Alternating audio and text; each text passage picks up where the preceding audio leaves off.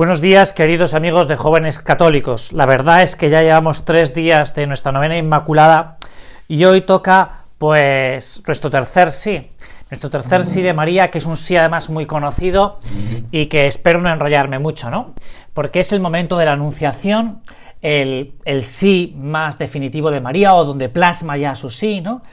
Y claro, aquí tenemos el problema de, de las representaciones pictóricas a veces de, del momento de la anunciación, de, este momento en el que vemos a Virgen Niña, ¿no?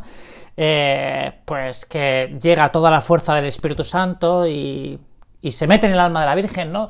Y a veces en las representaciones pictóricas, pues vemos a María, ¿no? En, prácticamente en una casa renacentista, ¿no? Y cómo viene la paloma y, y, la, y la realidad es muy distinta, ¿no? La realidad es que María donde se encuentra es en una pobre cueva, ¿no? Que yo no sé si alguna vez tú has estado en una de estas cuevas de pastores, ¿no? Yo pude estar hace unos años en, una de ellas, donde todo es oscuridad, donde, donde no hay luz eléctrica, donde, bueno, los medios materiales son muy precarios, ¿no? Y donde en esa pequeña cavidad oscura donde tú te refugias del frío y de las y los días de lluvia, pues ahí es donde donde está María, ¿no? Donde está María, recogida en oración, rezándole a Dios Padre, a Yahvé, pues pidiéndole lo que estaban pidiendo todas las mujeres israelitas de aquella época, ¿no? Que, que llegase cuanto antes el Hijo de Dios, ¿no?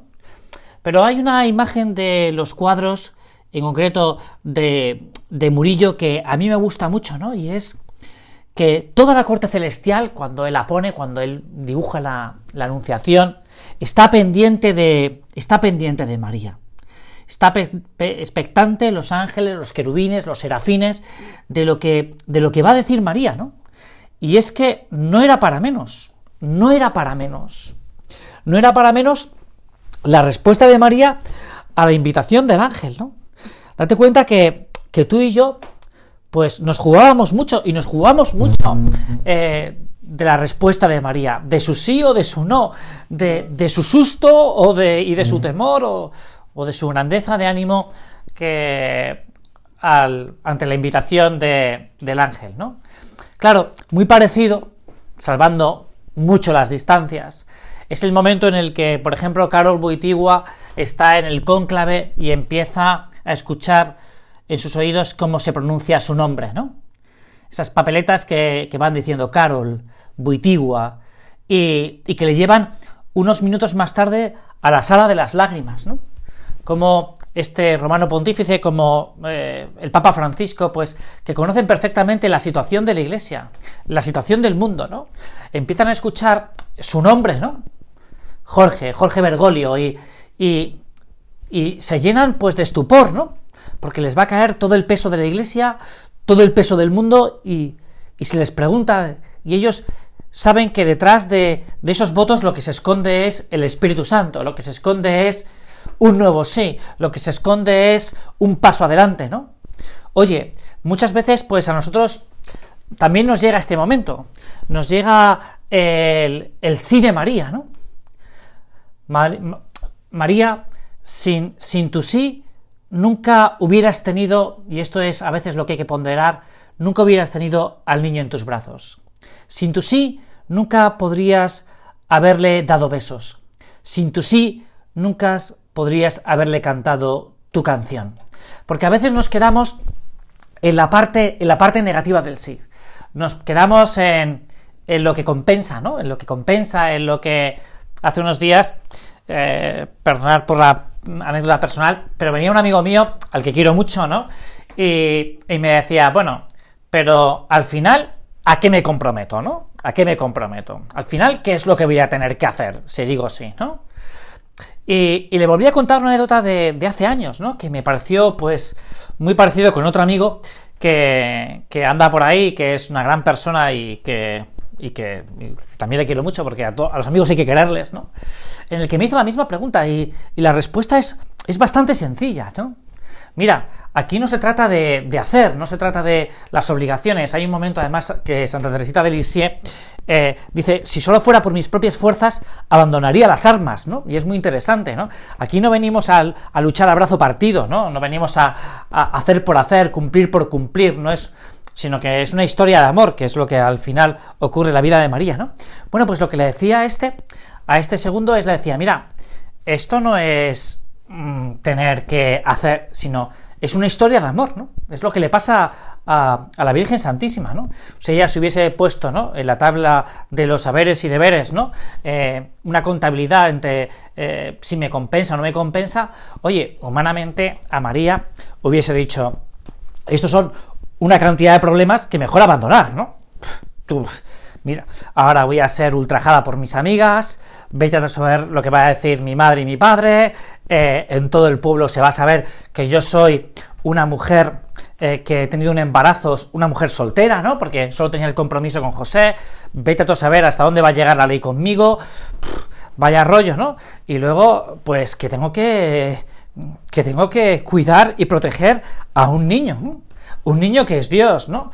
Es decir, que no estoy aquí hablando de que, bueno, me ha tocado un niño, vete tú a saber, tal, no, sino que le voy a tener que enseñar los pasos, le voy a tener que enseñar a andar, le voy a tener que enseñar a hablar, le voy a tener que enseñar a comer, le voy a tener que enseñar, le voy a tener que proteger y además, no sé, no sé qué va a pasar con esto, ¿no?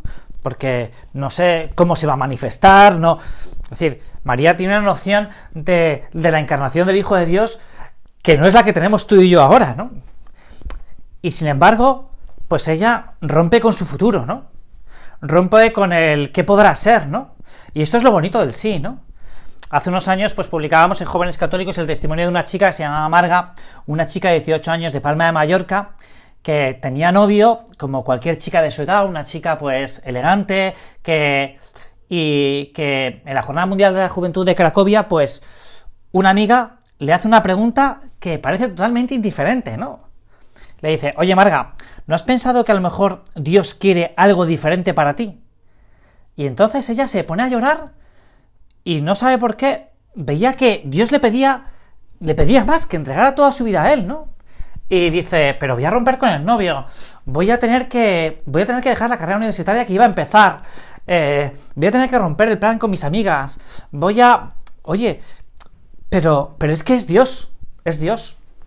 Es que en la tabla de, en la tabla de, la compensación o compensación, si nosotros lo vemos solo desde el punto de vista humano, pues claramente eh, sale perdiendo. Pero si lo vemos desde el punto de vista sobrenatural, si lo vemos en la grandeza, en la grandeza de Dios, pues oye, esto es otra cosa, ¿no? Hay un momento que el cardenal Echegaray le cuenta un cuento en mm, a Juan Pablo II en, unos ejercicios espirituales que, que, él le predicó hace muchos años, ¿no? Y en determinado momento es cuando le dice, eh, el cuento viene a contarle que el ángel Gabriel le preguntó a Jesús mientras miraba la tierra que se encontraba oscura, que era esos puntos de luz que veía en la tierra, ¿no? Y Jesús le respondió, pues mira, esos son mis apóstoles a los que voy a enviar al Espíritu Santo para que se atrevan a propagar su luz por todo el mundo. Y entonces el ángel Gabriel le dice, joder, qué buen plan, Jesús, qué buen plan, qué buen plan, ¿no? Eh, y entonces eh, el ángel Gabriel pues está así, ¿no? Pero al instante se hace, le lanza otra pregunta a Jesús, ¿no? Le dice, ¿te puedo preguntar otra pregunta impertinente? Cuenta el cardenal Chegaray. Y entonces eh, Jesús le dice al arcángel Gabriel, pues sí, si puedes preguntármela, ¿no? ¿Y qué pasa si el plan falla? Y Jesús, Jesús se para, ¿no? Y le dice, si el plan falla, ha fallado porque Dios no tiene otros planes. Y esto es muy bonito, a mí siempre me ha llamado mucho la atención, ¿no?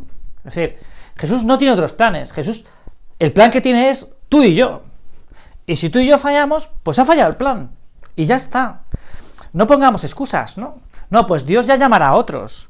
Pues Dios ya, oye, es que a lo mejor en quien ha pensado Dios en llamar es a ti y a mí, ¿no? Y ya está. Es decir, vamos a intentar o aprender del sí de María, ¿no? Hay una canción que me gusta mucho que es si tú, si tú no hubieras dicho que sí, ¿qué hubiera pasado, María, no? Si tú no hubieras dicho que sí, ¿no? Pues pero realmente has dicho que sí, y gracias a que el sí de María, tú y yo estamos aquí. Tú y yo podemos escuchar, por ejemplo, esta meditación, ¿no? Solo por el sí de María, ¿no? Por eso tenemos que estar todos los días tan agradecidos a la Virgen Santísima, ¿no? Y lo hacemos con esa oración que recitamos todos los días a las 12 en el Ángelus, ¿no? Por eso he querido que, que los podcasts de la Inmaculada, de, la Inmaculada Concepción de estos nueve días, fueran a las 12. ¿Por qué? Hombre, pues por homenaje a la Virgen, ¿no? Porque si algo tenemos que hacer sus hijos es agradecerle su gran sí. Bueno, este es el gran tercer sí. Después de este sí, la verdad es que podríamos, tendríamos muy pocas cosas que decir, pero bueno, hay otro sí de María, porque María tiene eh, sís continuos con el Señor. Bueno, que, que disfrutéis mucho, además de este sábado, que descanséis y que os espero mañana otra vez a las 12.